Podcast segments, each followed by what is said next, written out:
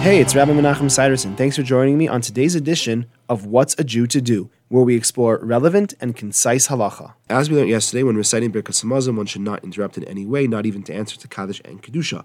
One should also, of course, not interrupt your recital of Birkas Hamazon to answer Amen to another bracha that you hear someone make, and even if that bracha is Birkas Hamazon of someone else, and that's even if you're between the blessings. Let's say you pause in between the first blessing and the second blessing, you still should not answer Amen to someone else's bracha, even if they're also benching. However, that's only if you don't have a zimun. If you have a zimun, if you have three people who are benching together, then the listeners should answer Amen to the bracha of the one leading the zimun, as long as they're pausing in between the blessings, waiting for the leader to get to that spot and benching, and then answering Amen to their bracha. So you pause after, let's say, the first paragraph, Hazan es Hakol, and when the leader gets to Hazan es Hakol, you answer Amen, and then you all continue together, and you can do that at every bracha of benching. That's all for today. I hope you enjoyed.